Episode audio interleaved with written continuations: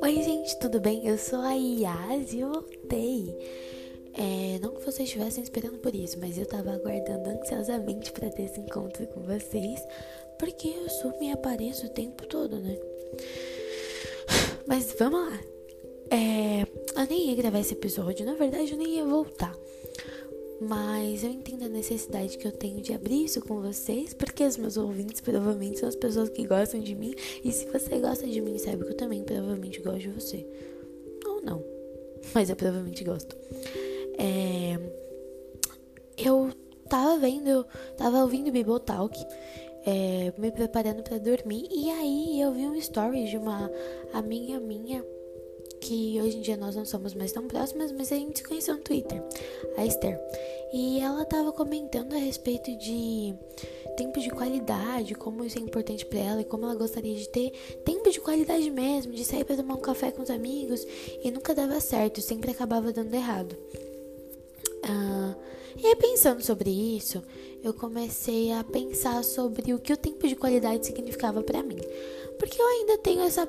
esse lance de estar perdida nas minhas linguagens do amor.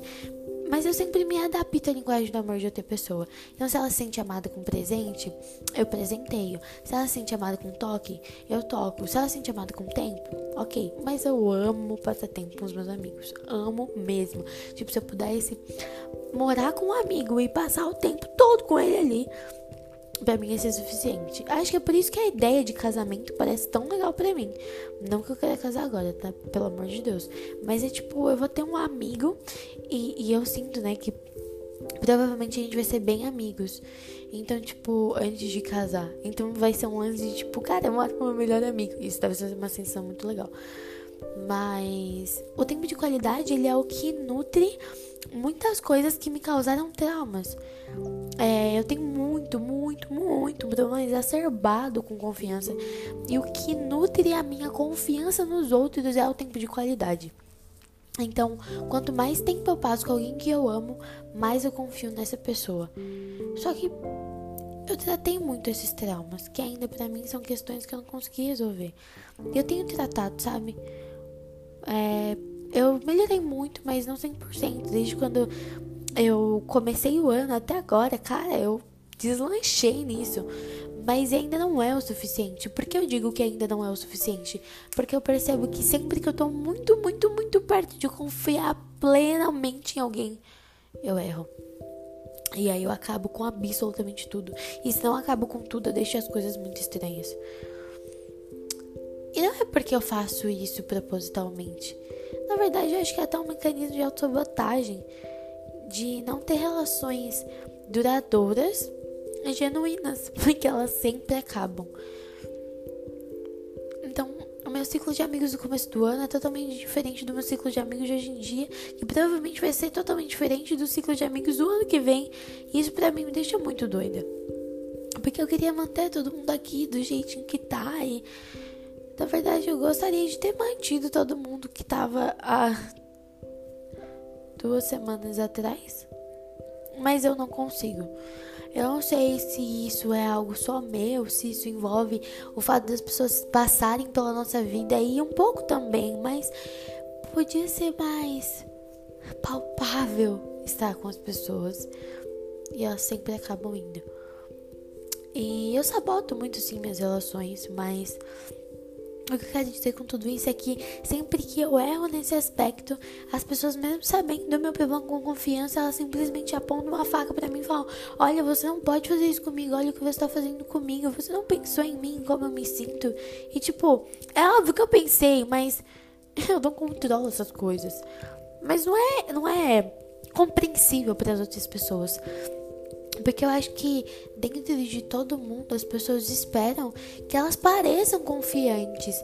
Não, não numa questão de tipo relação afetiva, amorosa, mas é tipo, eu quero parecer confiante pra você, pra que você me ame, pra que você é, me aceite.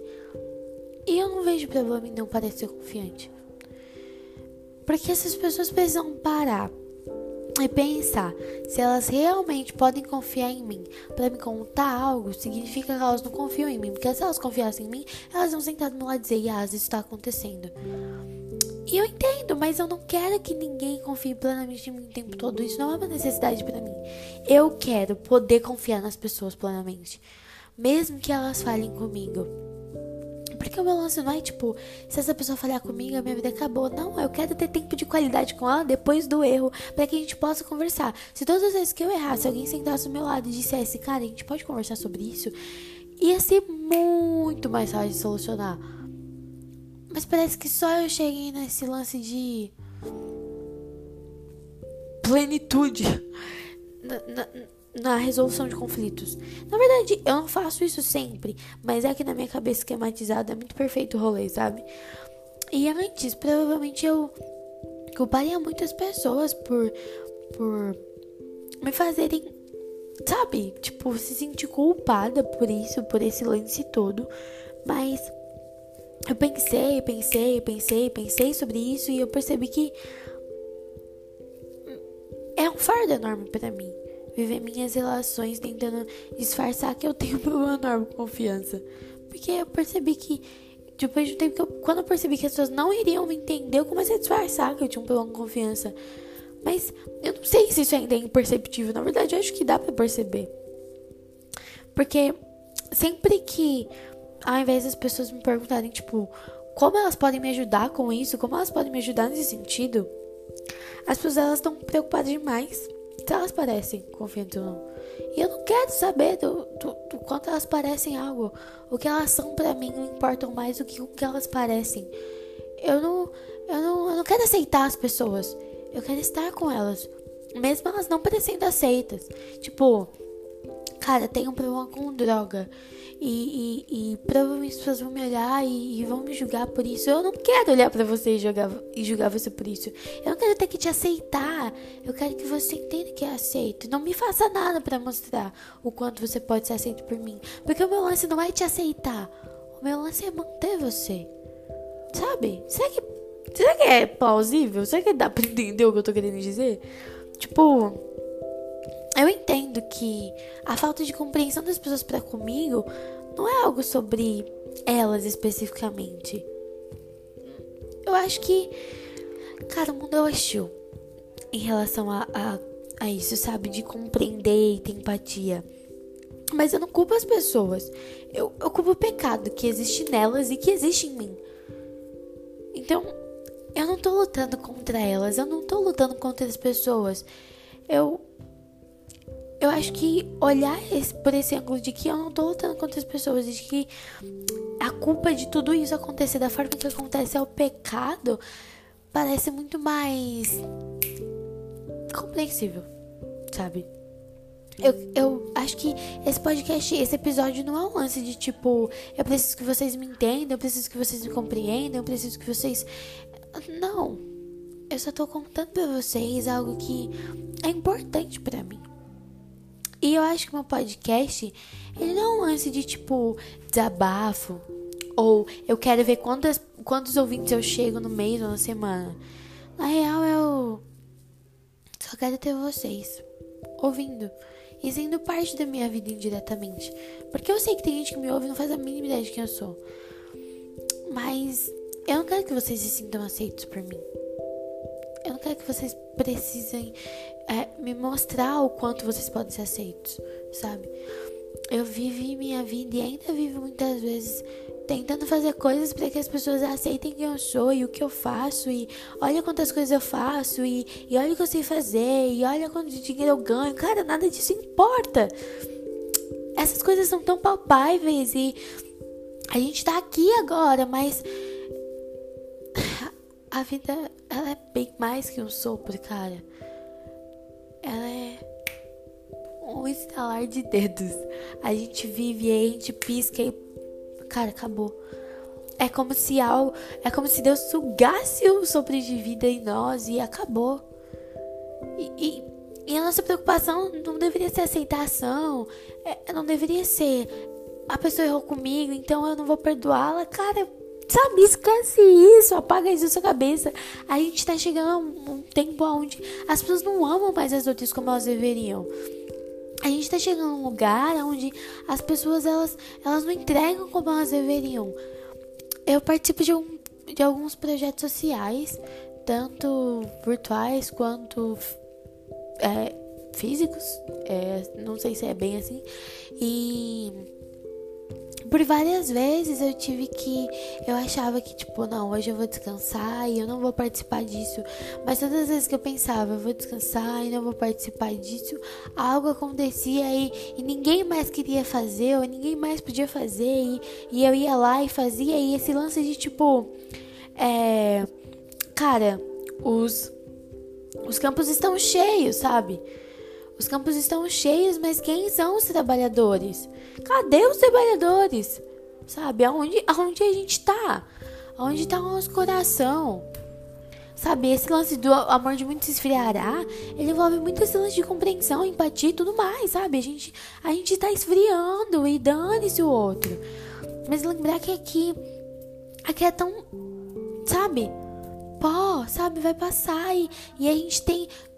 Isso não é nem o começo da nossa vida, na verdade, eu acho que a nossa vida começa quando a gente morre, né? A gente vai estar com Cristo e, cara, isso é... Isso não tem palavras pra descrever, é eterno.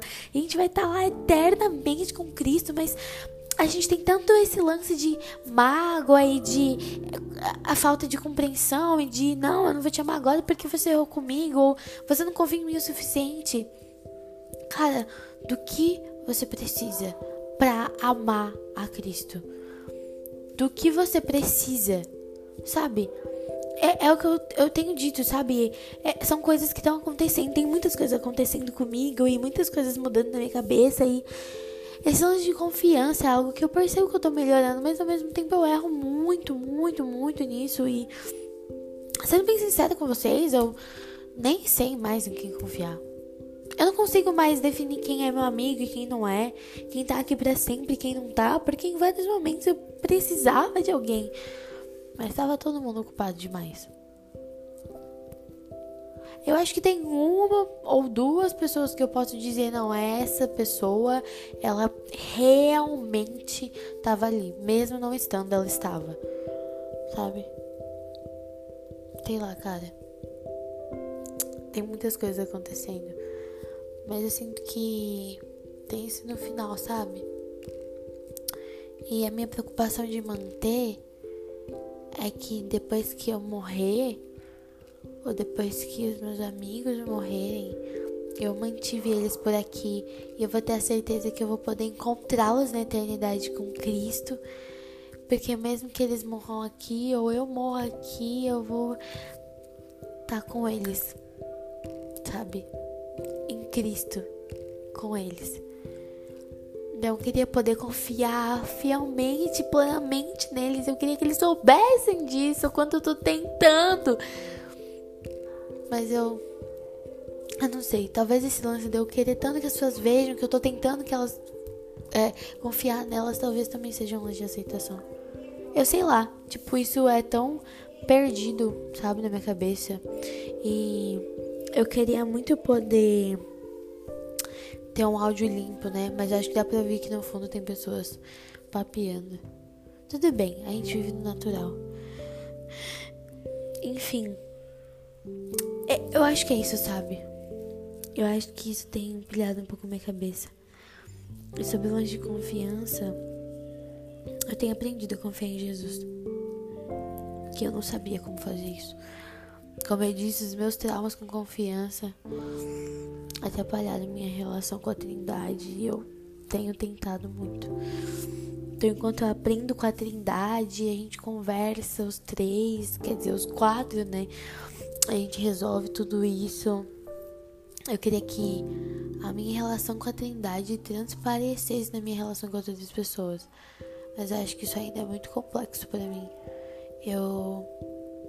Eu sinto muita falta de pessoas. Hoje eu tava vendo Instagram de uma prima minha, que a gente não se fala, vai fazer... Já fez um ano, né? Vai fazer dois anos, cara, que a gente não se fala. E, mano, isso é bizarro. porque a gente era, tipo, grudadas. E eu ainda amo muito ela. Tipo, muito mesmo. Muito, muito mesmo. Eu amo muito ela. Mas acabou, sabe? Acabou, só acabou. E eu sei que nesses momentos de conflito interno que, meu Deus, eu preciso falar com alguém sobre isso. Talvez eu não estivesse gravando um podcast, talvez eu estivesse falando com ela a respeito disso. Mas talvez, se eu estivesse falando com ela, eu não ia estar ajudando outras pessoas. Se é que eu tô ajudando alguém. Enfim, a gente sente falta, as pessoas passam. Mas que elas errem com vocês em relação à confiança, perdoem, sabe? Entreguem tudo que vocês têm. Não pra elas, mas pra Cristo. Entreguem o que vocês têm. Porque entregando e confiando plenamente em Cristo, você confia plenamente em quem é sua família em Cristo. Nenhum erro é algo imperdoável. Nenhum erro mais será algo imperdoável. Esse episódio foi muito curto, mas meu lance não é que ele seja longo. Eu nem fiz a minha introdução falando que vocês podem usar pra refletir ou dormir, mas vocês sabem que podem usar pra refletir ou dormir. Eu acho que era tudo isso que eu queria falar. Eu espero que isso cause impacto em vocês, como tá causando em mim. Eu espero que eu, vocês lembrem de Agostinho falando que meu peso é meu amor e onde eu vou é ele quem me leva. Se é o seu amor quem te leva, o que é o seu amor? Porque você, o que você ama é o que você confia, na maioria das vezes. Então quem ou o que é o seu amor, sabe? Enfim, eu espero que esse episódio tenha sido eficaz pra você, como gravá-lo foi eficaz pra mim. É isso, gente. Até a próxima. Fiquem com Deus.